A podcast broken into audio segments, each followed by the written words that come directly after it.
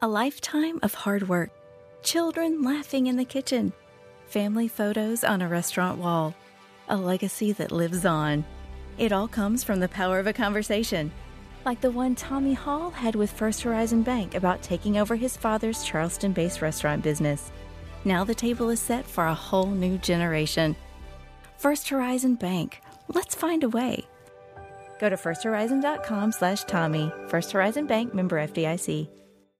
And folks, this segment of the show is brought to you by our friends at TaylorMade and the TaylorMade TP5 and TP5X golf balls that are played by Ricky Fowler, John Rahm, Rory McIlroy, Dustin Johnson, and Jason Day. It's the hottest tour ball in golf. Now, you know those names, but thousands of other golfers have already made the switch to TP5 and TP5X, and now they're available in high-visibility yellow. Are you next to make the switch? Check it all out online by going to TaylorMadeGolf.com for more information. Now back in making his fourth appearance with me here on Next on the Tee is four-time winner on the PGA Tour, Tim Simpson. Let me remind you about Tim's background.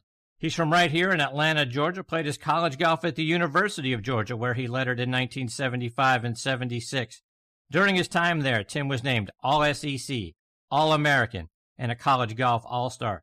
Turned pro in 1977. He won four times on the PGA Tour at the 1985 Southern Open, the 1989 US F&G Classic, and back-to-back years at the Walt Disney World Oldsmobile Open in 1989 and 90. He's collected five other professional wins, including five Georgia Opens. He had two top 10 finishes in majors, both in 1990 at the US Open and the PGA Championship. He was named the Comeback Player of the Year in 1989. In 1990, he was named the Georgia Professional Athlete of the Year. 2004, he was inducted into the state of Georgia Sports Hall of Fame. 2 years later, in 2006, he was inducted into the Georgia State Golf Association Hall of Fame and named the Comeback Player of the Year on the Champions Tour. Tim is widely regarded as one of the great ball strikers in PGA Tour history, and I'm very honored he is back with me again tonight here on Next on the Tee. Hey, Tim, thanks for coming back on the show. Tim has won four times on the PGA Tour at the 1985 Southern Open, the 1989 US F&G Classic, and back-to-back years at the Walt Disney World Oldsmobile Open in 89 and 90. He's collected five other professional wins, including five Georgia Opens. He has two top 10 finishes in majors going coming back at the 1990 US Open and the PGA Championship. He was named the Comeback Player of the Year in 1989. In 1990, he was named the Georgia Professional Athlete of the Year. 2004, he was inducted into the state of Georgia Sports Hall of Fame. 2006, he was inducted into the Georgia State Golf Association Hall of Fame and named the Comeback Player of the Year on the Champions Tour. Like I said at the top, Tim is widely regarded as one of the top ball strikers in PGA Tour history, and I'm very honored he is back with me again tonight here on Next on the Tee. Hey, Tim, thanks for coming back on the show. Thank you so much, Chris. It's great to be back with you. Tim, I want to start out our time tonight by going back to your days at the University of Georgia. I think when people think about UGA, they think about great football teams, but my goodness, when I was looking back over your career there and some of the players that you got to play with and other players that have come through the UGA program, it's a who's who out there. Talk about the great golf tradition at the University of Georgia. Well, it is a storied tradition there, and I had great teammates. And although I turned pro after 2 years, it was very, very enjoyable. The great news is we're all still close. We all still talk frequently on the phone and or text. And I had set up a reunion or was working on a reunion for all of us because we're getting up in years. And it was all set, and then COVID hit. And so we had to put it off. But, my roommate was Chip Beck, who had a great career on the PGA Tour, was on a couple of Ryder Cup teams and shot 59. Still one of the greatest friends of my lifetime. Jim Becker was on the team, John Gibbs, Gus Silvan, Robert Donnell, Joe Walter. Then the year after I turned pro, Griff Moody transferred back in, and of course was a Walker Cupper and first all-star. Chris Hack took over around 99 or 2000 from Coach Kopus, and oh my gosh, I think they won a couple of national championships, and I know when we put him into the State Hall of Fame a couple of years ago, he said his biggest regret when he signed these players was not getting a piece of their future action on the PGA Tour. No doubt. As of several years ago, players that he had recruited and had joined the PGA Tour had over $98 million in earnings. Wow. Yeah. He's a great guy and a great coach. I love the way he coaches. Bob Tway and I used to talk about it a lot. Of course, Bob was an Atlanta native, but played at Oklahoma State. And he was like, what actors are good? And, you know, thoroughbreds, and he lets them run. He doesn't overcoach. You know, if you need some work on your short game, he's like, you know, take a few days off and go home and get with your coach. You know, I really, really admire Chris Hack and Jim Douglas, the assistant coach. And Tim, there's a lot of great golf players coming out of the other programs in the SEC. Talk about some of the guys you played against that were, you know, were there at Florida, there at LSU, there at Auburn when you were competing at Georgia. You know, it goes in spurts, Chris.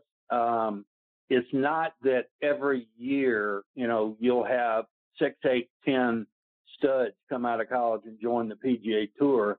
It may be 3 or 5 years or whatever, but I was in one of those talent-rich eras, as were my peers on my team. Wake Forest had Jay Haas and Curtis Strain. They did pretty good, didn't they? Florida had Andy Bean. Gary Coates had just graduated. Had Andy Bean and Phil Hancock, who had a stellar amateur career. Houston had Keith Burgess, Ed Fiore, a guy named Robert Hoyt. Oklahoma State had, good gracious, I don't know, 3 or 4 All-Americans. It was just unbelievable. Arizona State had great players. I mean, it was just a plethora of amazing talent during the mid-late 70s. Tim, I want to switch gears a little bit. One of the things that you are known widely for is being one of the best ball strikers of all time. Talk about what it means to be a great ball striker, and what did you do in order to acquire that skill? Well, a whole lot of hard work. And Bob Rotella, who Tom Kite and I have worked with longer than anybody, 37 years now. I figured it out early. We were his first 2 clients on the PGA Tour. He's always very complimentary to other pros that are searching for the perfect swing and going from this coach to that coach. And he says, you know, everybody would agree Tim's the best iron player in the world. And they'd say, oh, yeah. And he would say, you know what? He's worked with the same teacher since he was 14 years old that you've never heard of. You know, and in my era, of course, we didn't have smartphones, and, you know, there was no internet, so you couldn't just zap films to your coach back in Australia or Sweden or wherever he was. So you had to figure it out on your own. And I was kind of like Ben Hogan. I mean, I beat it out of the dirt. And I can remember in 1990 at the British Open, I was paired with Lee Trevino. And he told me, he said, Timbo, he said, I finally found somebody that hits as many balls as you. I said, yeah, what's his name? He said, he's this big old kid named Vijay Singh. And I'm like, yeah, well, eventually I met him because we'd be the only 2 out there at dark, you know. And looking back, you know, after 3 back surgeries, you know, I just wore myself out.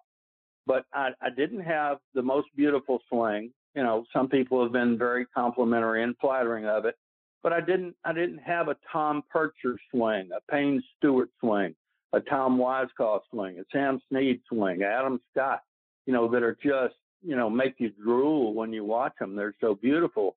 But I did have one of the simplest swings ever, you know, and my peers would get on, you know, for a couple of weeks at a time, you know, and win and maybe finish third the second week.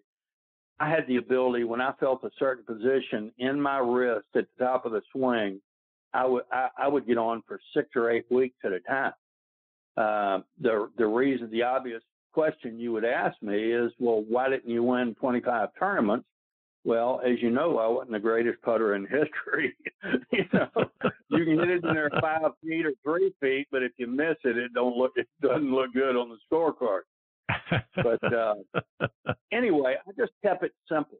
I kept it simple, you know, and I regret making 2 changes before I made my Champions Tour debut.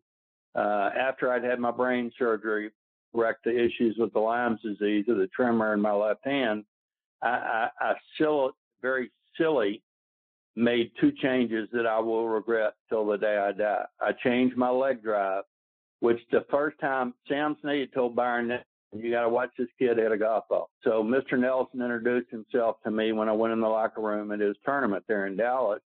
And he said, Sam said, I got to watch you hit it. When are you going out to the practice tee? You know, and that's like practicing in front of Moses, you know, or for Jesus. I mean, Byron Nelson watching you. And the very first swing I made, he said, Timmy, don't ever let anybody change your leg drive. He said, you got the most beautiful leg drive I ever saw. Then I turned to him and I said, Mr. Nelson, you ought to like it. I learned it out of your book. So, you know, I drove my leg very hard laterally, you know, a la Tom Lehman and Kenny Perry, you know, and that leads to dropping it slightly under from the top and promotes a little draw. I hit it very straight, but when I was playing my best, my ball always fell right to left. So that begs the question, with that kind of compliment from Byron Nelson, why did you change? You know what? I'd gotten fat being out of the game, and I wasn't disciplined enough to just say, you know what, I'm going to lose 25 pounds before I go on the Champions Tour. And I was trying to I always played with a flat wrist at the top, which the kids are playing with today. But Tiger was really hot, you know, obviously 2000 had his whirlwind year. And he had a cupped wrist at the top. Well, I think I told you one time before, when I was 7 years old, I severed my left thumb. And I have probably 30% mobility, and I can't bend it at the top like everybody else. So I learned to play with a flat wrist, which made an extremely repeatable golf swing. And I could get by with it because I had tremendously strong wrist and forearm. Hale Irwin played with a flat wrist. A number of great ball strikers. And it's funny because things revolve in golf. And now I'm seeing more and more and more players, including her, that have gone back to a flat wrist position at the top. And they're getting away from the cup position at the top of the left wrist. Tim, you mentioned Bob Rotella a minute ago. Talk about the influence and the role that he played in your golf career. Well, the great Carol Mann, the LPGA Hall of Famer, God bless her, we lost her a few years ago. She was a dear friend, and she came up to me at the Atlanta Classic, and I was the guy that, you know, that they wrote about, had all this talent, had this work ethic like nobody else, didn't drink, didn't smoke, you know, was totally dedicated, but I wasn't winning. I would somehow self-sabotage. And she came up to me and she said, Tim, I met this young PhD from the University of Virginia this past weekend. I heard him speak, and oh my gosh, you have to meet this guy. And so I'm like, she said, he just started working with Tom Kite. And I'm like, well, Tom Kite's working with him. I damn sure need to be working with him. And so anyway, I called him, and it started one of the greatest friendships of my life. We don't talk real often anymore, but it doesn't matter if he's sitting with the president, he'll take my call. And he offers me advice. You know, I shoot competition archery. It's the same as golf.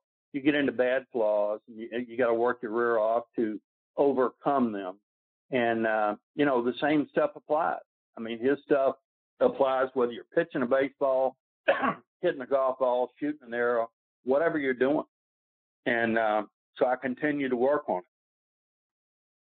Tim, when I look back at your career, you won the Georgia Open 5 times, and you won down at the Callaway Gardens on tour.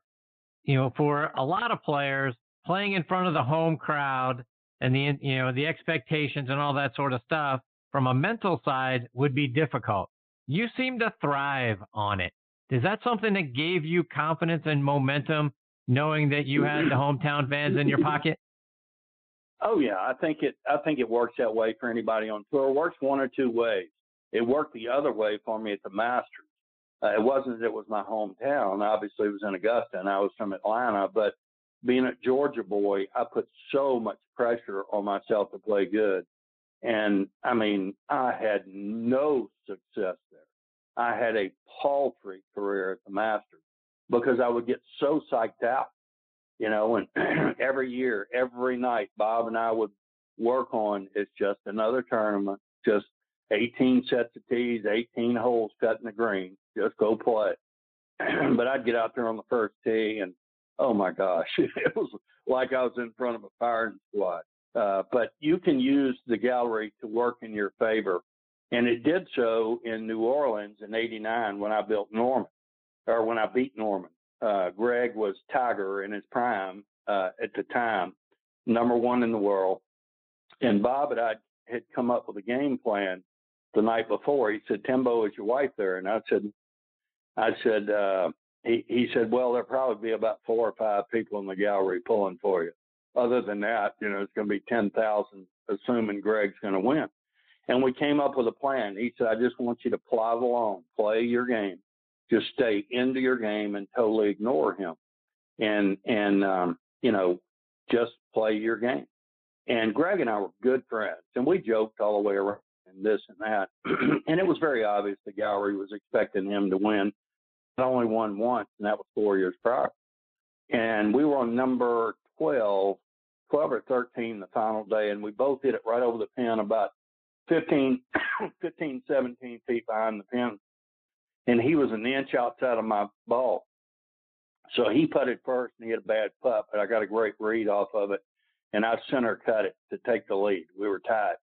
And when I did, the whole momentum of the gallery changed, and people started screaming my name, and "You can do it," and "You're the man," and all of that. And then 2 holes later, he 3-putted, and I birdied. Then 16, I hit the flag from the fairway. Should have gone in the hole, and it was over. And, you know, so the plan worked out. So you can turn the gallery in your favor. You know, if you just you're polite and courteous and appreciative and you just play your game, you know, they're like, "Hey, this guy's the underdog. You know, I'm kind of liking him to win." You know, so it worked great for me that week. So talk about that, Tim. That's from a mental side of the game, when you're out there playing, particularly in the situation that you just talked about, whether it's Greg Norman or it was Tiger Woods or whoever it was that the crowd was, you know, screaming for, how do you keep all of that and shut that out and focus on the task at hand? And even when you have a lead and you're coming down the stretch, how do you focus on that and not get ahead of yourself, or not let the cheering crowds take you out of focus?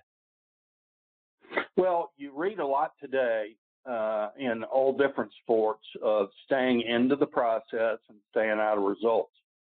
And every sports psychologist on earth talks about that. You start thinking results. This is for the Masters. And if I par the last 2, I'm the Masters champion. You're doomed.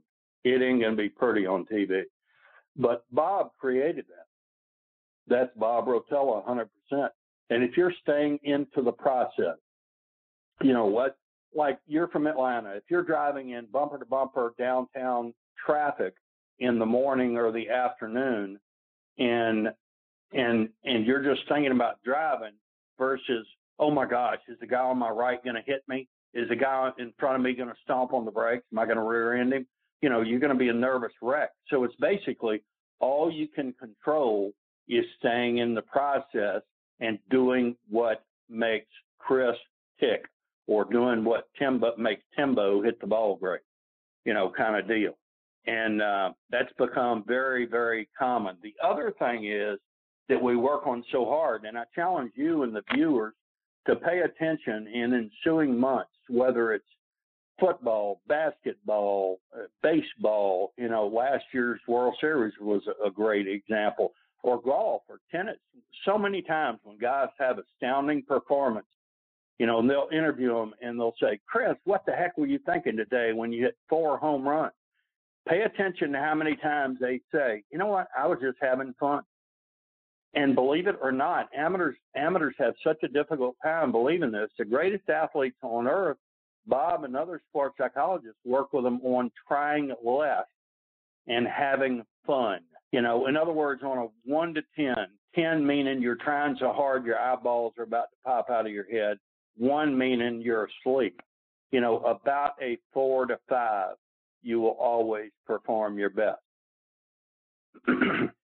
Take that a step further, Tim, because we hear that a lot. You're right. And, you know, Jack Nicklaus talks about, you know, how relishing the pressure, because if you're in the if you've got pressure on you, that means that you're in contention to win. So you want to have that pressure.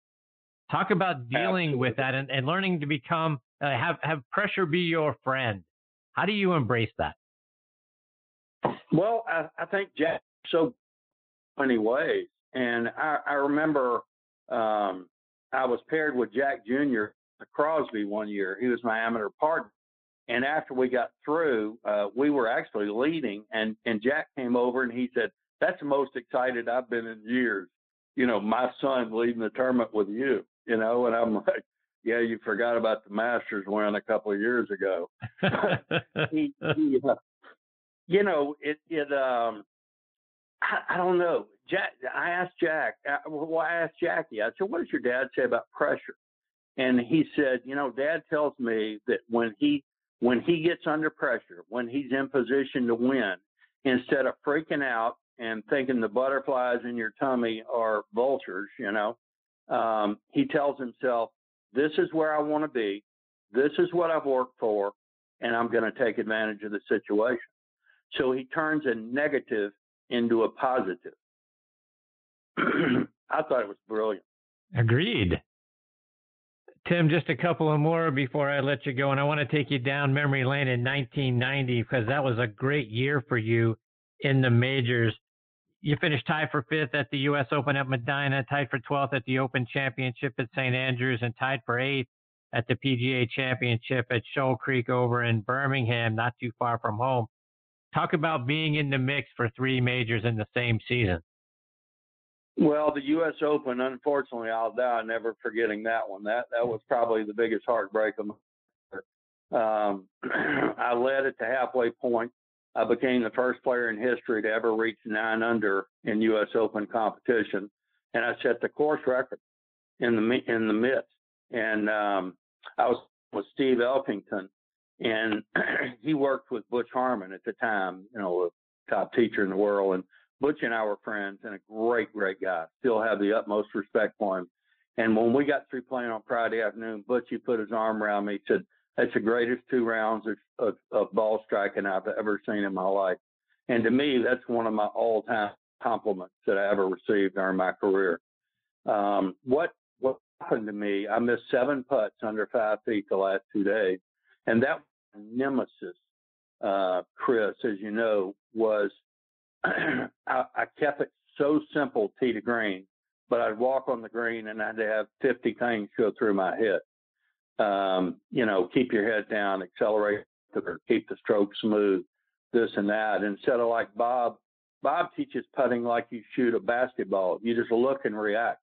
You know, your eyes are the camera. They relay it to the computer, which controls your hands and arms. And the computer says, this is how hard you stroke it. And you don't question it. And we do start questioning it when we get our conscious mind turned on instead of leaving it to the all-powerful subconscious. That's when bad things happen. Well, Tim, I've got my next guest, Ian Baker Finch, hanging on the line. He's going to join me here in just a moment. And you and I were talking before the show went live about Ian. You made a couple of really good comparisons. I wanted you to share your thoughts of Ian and sort of the analogy you gave me. Well, I told you, and I mean this from the bottom of my heart, If someone asked me to describe Finchie in four words, it would be pure class and total gentleman. And if they said, that's not enough, give us two more words, I would say amazing putter. Oh, my gosh, he could brush it with the best of them. And just pure class. Great family man, incredibly handsome guy, but incredibly humble. And just one of my absolute favorite people. And unfortunately, we've lost touch.